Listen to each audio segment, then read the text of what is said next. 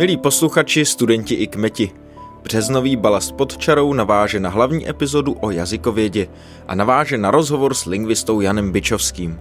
Ale lingvistice se tentokrát věnovat nebudeme. Jan Byčovský totiž významnou měrou přispěl ke vzniku a rozvoji kampusu Hybernská, živorodého univerzitního hnízda přímo v centru Prahy, kde ostatně také vzniká balast. A právě o tomto prostoru a aktivitách, které zde fungují, se budeme bavit. Příjemný poslech vám přeje Filip Liška.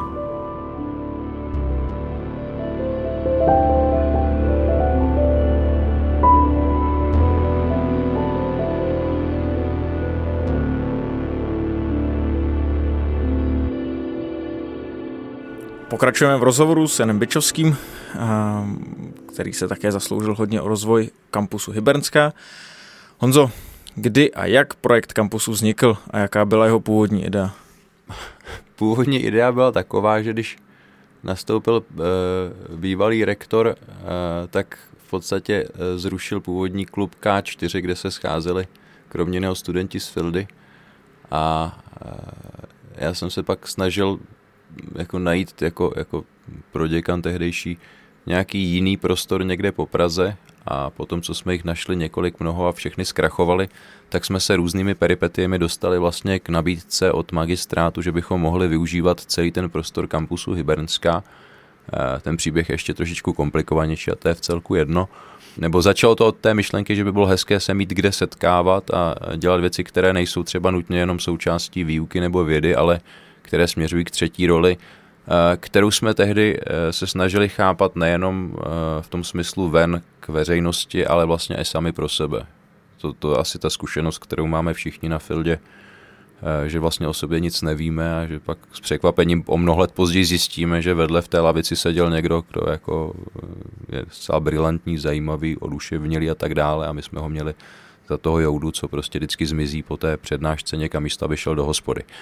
A, takže to je, to, je, to je aspekt života fakulty, který uh, jsme se snažili, snažili nějak změnit nebo vylepšit, snad se to i do nějaké míry daří, ale uh, ten, to, to byl ten prvotní impuls prostě, abychom měli kde se potkat. A v průběhu toho najednou člověku začalo docházet spousta jiných věcí, které ať už fakultě nebo univerzitě chybí a se kterými by se dalo něco podnikat. Jedna z těch věcí vlastně byla, že jsme si uvědomili, že eh, přestože fakulta leží přímo v srdci Prahy a univerzita, tak eh, nějaká jako soustavná spolupráce, komunikace vlastně neprobíhá.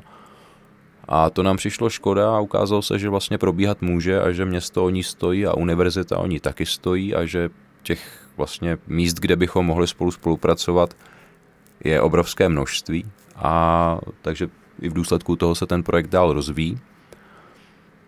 A samozřejmě mm, si to prošlo i tím, že fakulta nebyla a ani univerzita není nutně připravena na to, aby mm, jaksi takovýhle podnik nebo uh, projekt uh, řídila, organizovala, to znamená, byl to po, jaksi pokus omyl a byly tam i slepé uličky, ale myslím si, že teďka už je za náma určité know-how a zkušenost, která je myslím, česky nebo možná do nějaké míry evropsky ojediněla a na které se dá stavět. Já věřím tomu, že teprve máme před sebou to nejlepší. Jsme teprve na začátku.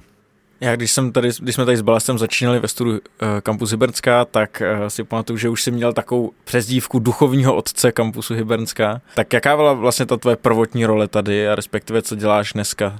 Jak tady funguješ dneska? Jo, to já, tak to je potěšující, že to byla zrovna takováhle pověst. Já už jsem slyšel i jiný. tak to, ono to v podstatě celý byla taky do nějaký míry náhoda. Jo? My jsme se o tom, že ten prostor tady by byl využitelný, dozvěděli náhodou takové to kombinace líná huba, holé neštěstí a e, naivity někoho, kdo vůbec nevěděl, jak svět funguje, tak byl drzí se zeptat a, a štěstí. A čili v určité fázi jsme vlastně vymýšleli, co všechno fakultě chybí, nebo co by se dalo zorganizovat. Eh, od počátku v tom byl vlastně ten zájem něco i nabídnout studentům, a což se teda tady snad doufám i nadále daří a bude dařit. A že my jsme se snažili zjistit, jestli někde něco funguje stejně. Zjistili jsme, že jsou věci, které jsou tomu podobné, ale že vlastně nikde to není univerzita, která by sama od sebe vlastně jako pořádala takovouhle věc. Do toho jsme měli obrovské štěstí, že na fakultě, a to je prostě i síla veliká, je hrozně moc lidí, kteří mají jednak zkušenosti, jednak nápady, jednak jsou schopni včas říct study ne, spousta kontaktů, spousta, spousta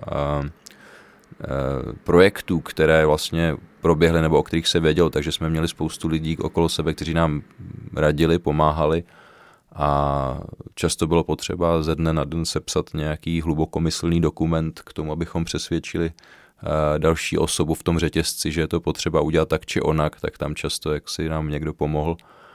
A eh, jako označit kohokoliv za duševního otce téhle věci by asi bylo přemrštěné tím spíš mě, protože si myslím, že tu příležitost, jak si vidělo spousta dalších lidí, a e, že reál, reálně, tomu, reálně tomu, že to tady vůbec funguje, pomohlo daleko víc e, lidé jako Emma Pospíšilová nebo Pavel Sitek.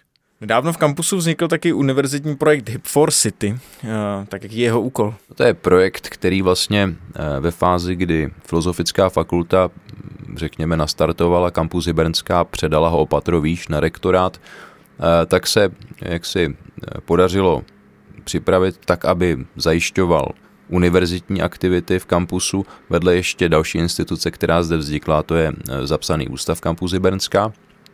A Hip for City uh, spadá vlastně organizačně pod Centrum pro přenos poznatků a technologií, což, jak už název napovídá, naznačuje, že tedy se má jednat kromě jiného i o ten transfer a o inovace, takže v rámci toho projektu se snažíme eh, hledat různé možnosti, jak propojovat fakulty, jak propojovat univerzitu na venek, jak hledat potenciál pro různé inovace. Třeba součástí vlastně je i tohleto podcastové studio, které vzniklo v rámci jednoho z těch formátů inovační laboratoře. Tomu se ještě dostaneme. Vlastně tou, tou ideou je proskoumat, co univerzita by tedy dokázala eh, na poli inovací podnikat, najít identifikovat ty oblasti, ty konkrétní jedince nebo případně instituce, které jsou třeba v tomhle tom aktivní a nevědí o sobě, případně jim je popostrčit nějakým směrem, nabídnout jim nějaké kontakty.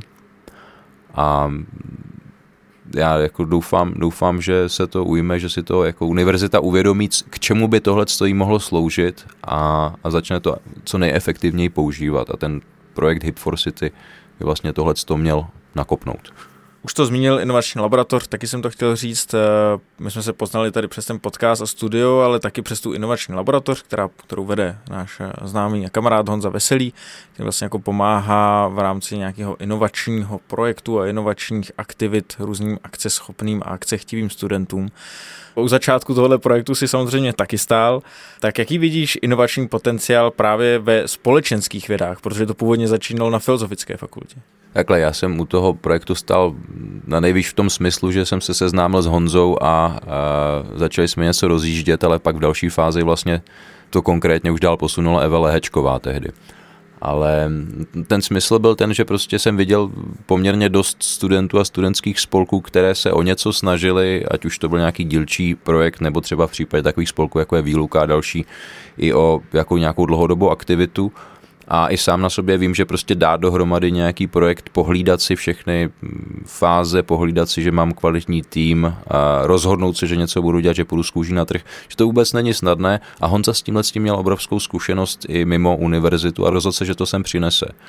A samozřejmě humanitní vědy jsou v tomhle specifické a mají určitý handicap, protože ten bezprostřední finanční efekt eh, nemusí být každému zřejmý nebo nemusí být vidět a často ten, ty benefity, které z té činnosti pochází, ani nemají finanční charakter. To znamená, jsou spíš jaksi třeba PRové nebo jsou prostě jenom přispívají k tomu, že ta komunita funguje. Je to tak, když se řekne startup nebo jakékoliv inovace, tak si člověk málo kdy představí filozofii, ale spíš jsou to nějaké technologické firmy, spíš jsou to nějaké přírodní vědy většinou zaměřené nebo nějak přes nějaká jako PRová záležitost. No a zase na druhou stranu, když se člověk podívá na spoustu, uh, když bychom si prošli v mobilu všechny apky, abychom asi zjistili, že hodně z nich stojí spíš na nějakém aspektu komunikace nebo potřeby, které ta technologie pomáhá, ale kterou někdo musel identifikovat. Jo, to znamená, někdo musel identifikovat, že lidé potřebují platit za parkování na různých místech a vymyslet apku. Ale to nevymyslel ten programátor ty apky.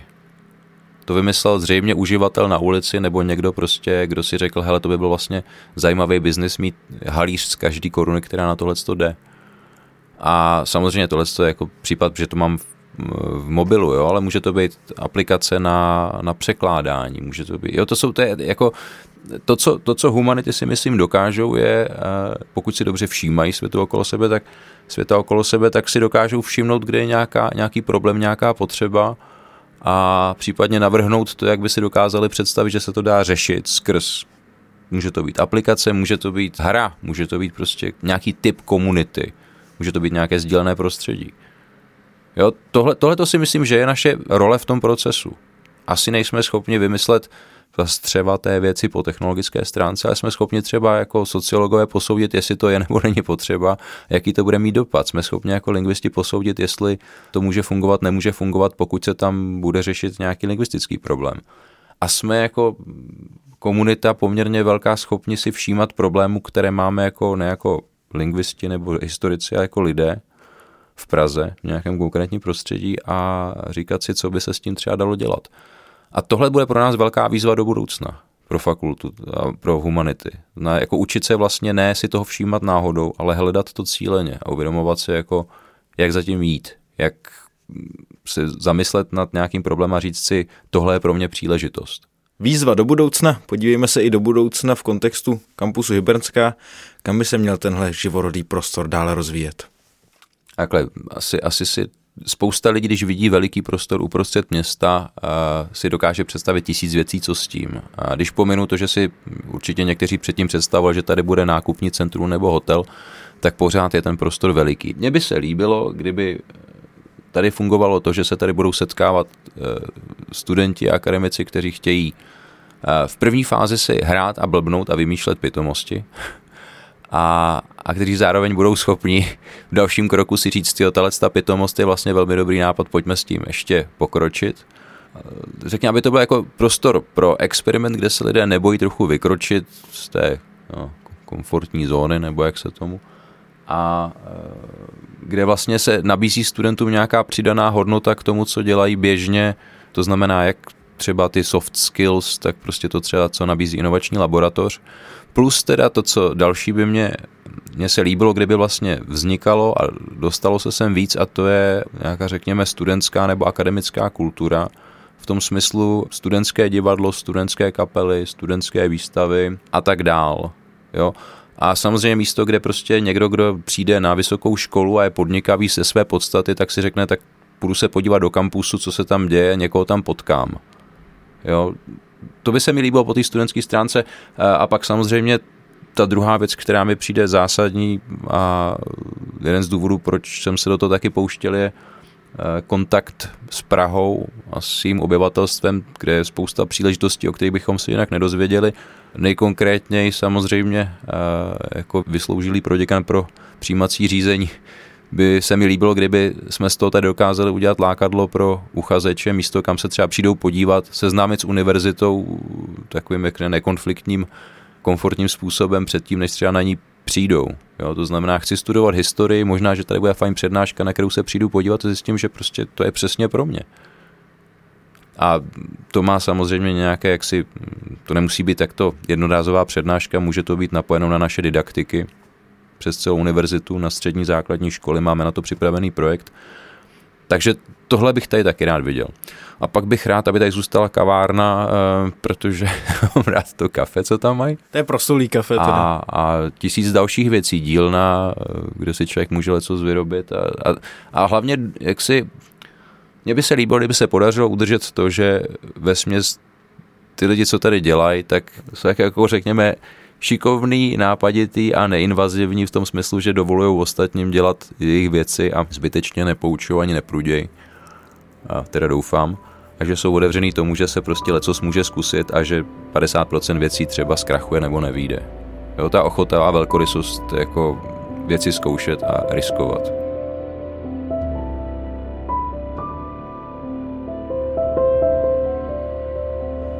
Pojďte také vy zkoušet a riskovat do kampusu Hybernská. Nechte se pozvat do dílny, na výborné kafe i na všechny akce, které se v kampusu Hybernská odehrávají. Kalendář akcí naleznete v popisku. Třeba se tu potkáme i naživo, ale jinak rozhodně nadále poslouchejte Balast. Stále vychází mimořádný seriál Balast v těžišti k aktuální situaci na Ukrajině, který konflikt rozebírá z tolika úhlů pohledu, kolik jich jen Filozofická fakulta dokáže nabídnout a který naleznete vedle standardních epizod ve svých podcastových aplikacích. Další regulérní díl vyjde se začátkem dubna. I v něm se ale dotkneme války na Ukrajině, protože se budeme věnovat novým médiím. Moc nás potěší, když o nás řeknete svým kamarádům, kolegům a známým. Sledovat můžete také sociální sítě Facebook, Instagram a Twitter, kde pro vás tvoří a sdílí Ondra Černý. A jakou je zvykem s každým komentářem, otázkou nebo návrhem nebo poznámkou a pozdravem se nám můžete kdykoliv ozvat na adresu balastzavináč.ff.cuny.cz Těšíme se na vás a těšíme se na slyšenou.